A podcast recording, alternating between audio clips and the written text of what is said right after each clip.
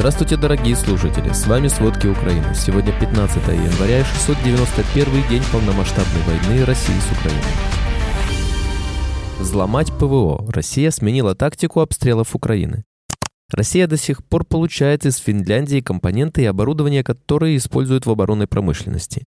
Германия готовится к гибридной российской атаке на восточный фланг НАТО в феврале этого года. В России зарегистрировали рекордное за 12 лет число тяжких и особо тяжких преступлений. Обо всем подробней.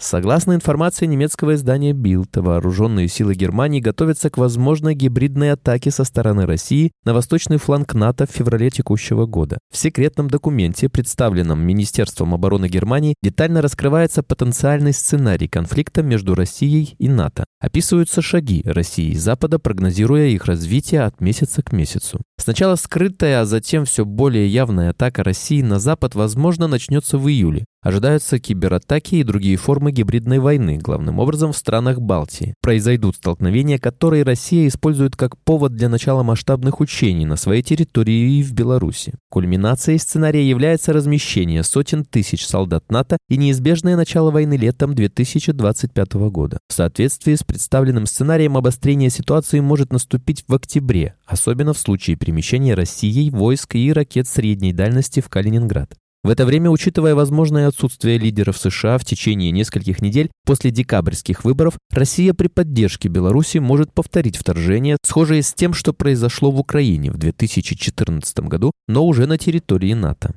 Нынешней зимой Россия, пополнившая арсенал иранскими дронами и северокорейскими ракетами, применяет новую тактику, пытаясь массированными налетами перегрузить украинскую ПВО. Основные цели военные и производственные объекты атаки стали более спланированными и продуманными. Удары наносятся волнами, сначала запускаются медленные дроны, затем крылатые ракеты, летящие низко с до звуковой скоростью, а после сверхзвуковые баллистические ракеты, что осложняет выбор приоритетных целей для украинских сил противовоздушной обороны. При этом украинская система противовоздушной обороны, лишенная постоянных поставок с Запада, справляется все хуже. Так, в прошлый понедельник состоялся второй по масштабам налет в этом году. Россия выпустила 59 дронов и ракет, из них было нейтрализовано меньше половины. В субботу из 40 объектов было сбито 8, еще 20 удалось подавить средствами радиоэлектронной борьбы. Между тем, до недавнего времени силам ПВО обычно удавалось перехватывать около 80% объектов, благодаря полученному западному оружию.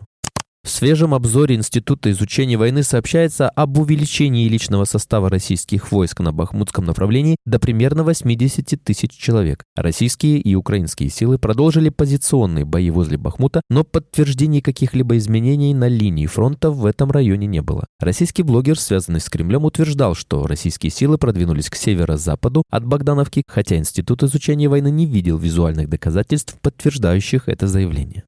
В Мелитополе украинское движение сопротивления взорвало автомобиль российских сил вместе с четырьмя военными. Прилегающие к месту взрыва улицы перекрыты, приехало несколько автомобилей с медиками, точное количество убитых и раненых военных еще уточняется.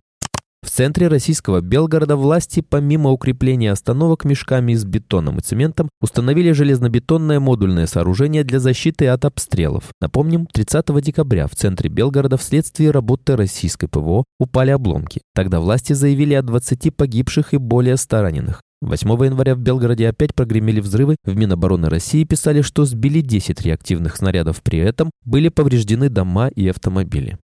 Вчера вечером в российских и украинских телеграм-каналах появились сообщения о сбитии российского разведывательного самолета А-50 и о повреждении российского воздушного командного пункта Ил-22М. Главнокомандующий ВСУ Валерий Залужный подтвердил, что украинские воздушные силы сбили два российских судна – самолет дальнего радиолокационного обнаружения и воздушный пункт управления. Он опубликовал видео, как два самолета исчезают с радаров. По данным Национального сопротивления Украины, на временно оккупированные территории Запорожской области прибыли медики из Карелии. Россия продолжает свозить работников из других регионов из-за нехватки кадров. В частности, работают анестезиологи, хирург-онколог, врачи УЗИ-диагностики и терапевты. Тем временем смертность среди гражданского населения Украины существенно возрастает, поскольку качество и доступность медицинских услуг для местного населения остаются на критически низком уровне. Даже при оказании экстренной помощи преимущество предоставляется россиянам.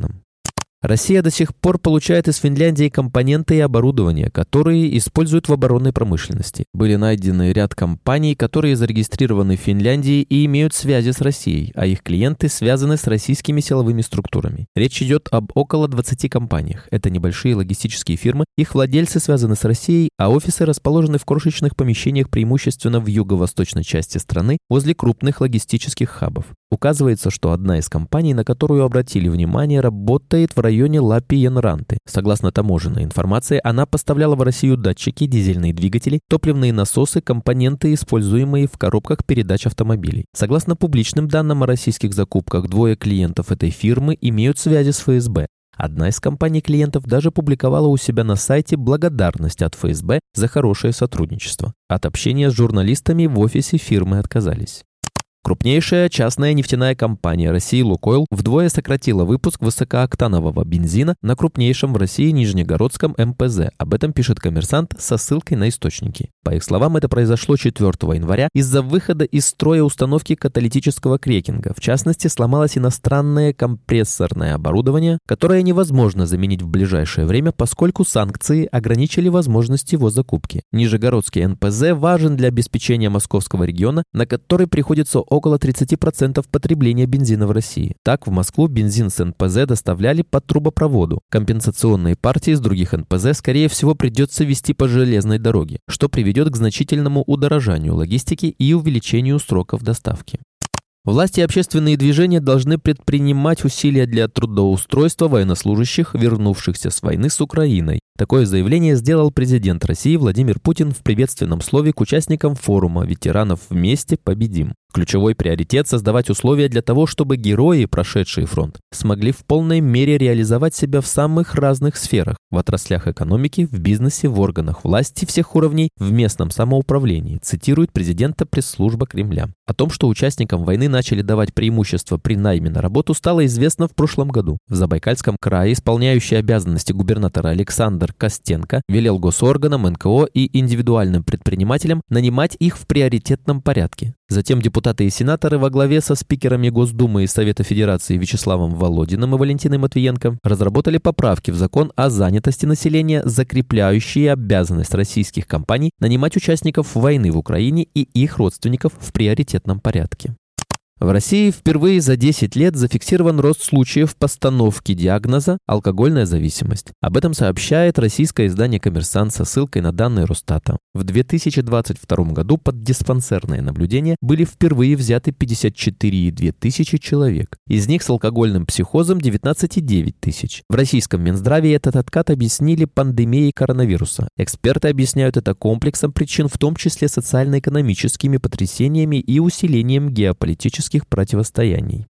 За 2023 год в России было совершено более 589 тысяч тяжких и особо тяжких преступлений, следует из статистики МВД, что является рекордом с 2011 года согласно материалу верстки. Наибольшее число преступлений зарегистрировано в Москве 50 196 случаев. На втором месте Московская область, на третьем – Краснодарский край. До рекордных значений число тяжких и особо тяжких преступлений выросло и в граничащей с Украиной Белгородской области. Там в 2023 году выявили 5614 преступлений. В сравнении с 2022 годом рост количества преступлений составил 29%.